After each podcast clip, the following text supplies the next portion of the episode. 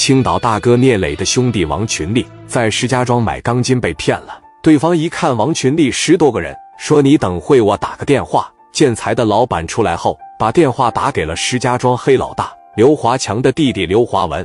华文啊，我是刘聪，老刘啊，怎么了？你带你的兄弟上我这来一趟啊？有人找事扇我嘴巴子，谁呀？我也不知道，一群青岛的，你赶紧拿着枪过来吧，我给你拿两万块钱啊！姓青岛的，是不是开着奥迪一百啊？是，两台黑色的奥迪一百，那是我的善财童子呀！你别着急呀。我去了，不但给你打他一顿，我还得把他们身上的钱全下了。过了大概能有半小时左右，门口停下来六台面包车，下来三十多号人，拿着镐把。刘华文拿着猎枪进来了，巨短的双筒子，这个东西威力贼大。一进屋啊，朝着天上开了一枪。老刘往后面一站，刘华文他们上来就被王群力围住了。别动啊，动我打你，听着没？王群力也害怕这东西呀。直接就顶着自个肚子上了。原来是你呀，善财童子，咱太有缘分了。我介绍一下，青岛的王老板开着两台奥迪一百，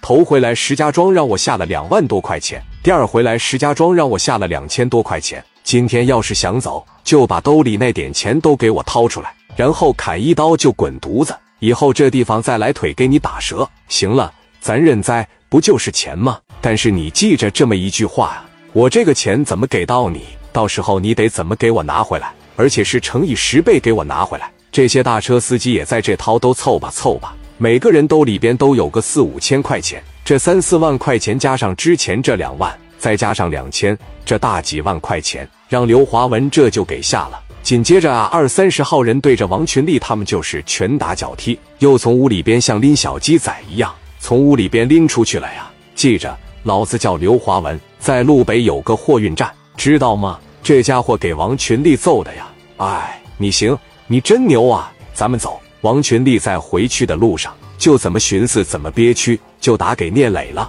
磊哥坐在皇冠假日酒店里边，一手品着红酒，一手叼着一根雪茄。电话突然这一响起，接着王群力就同聂磊讲述了前因后果。你这么的呀？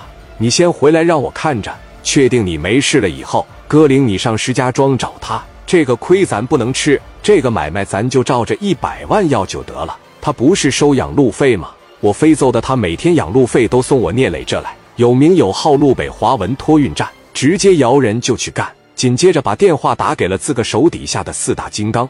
任浩一听要上石家庄打仗去，必须得表现表现自己。磊哥当时说了，如果说在高速口看不着他的情况下，晚上咱就上他的托运站。一把火把他的托运站点了，然后给他打成残废。磊哥现在手底下能打的刘毅、刘丰玉、蒋元、史殿林、任浩、于飞，就这六个。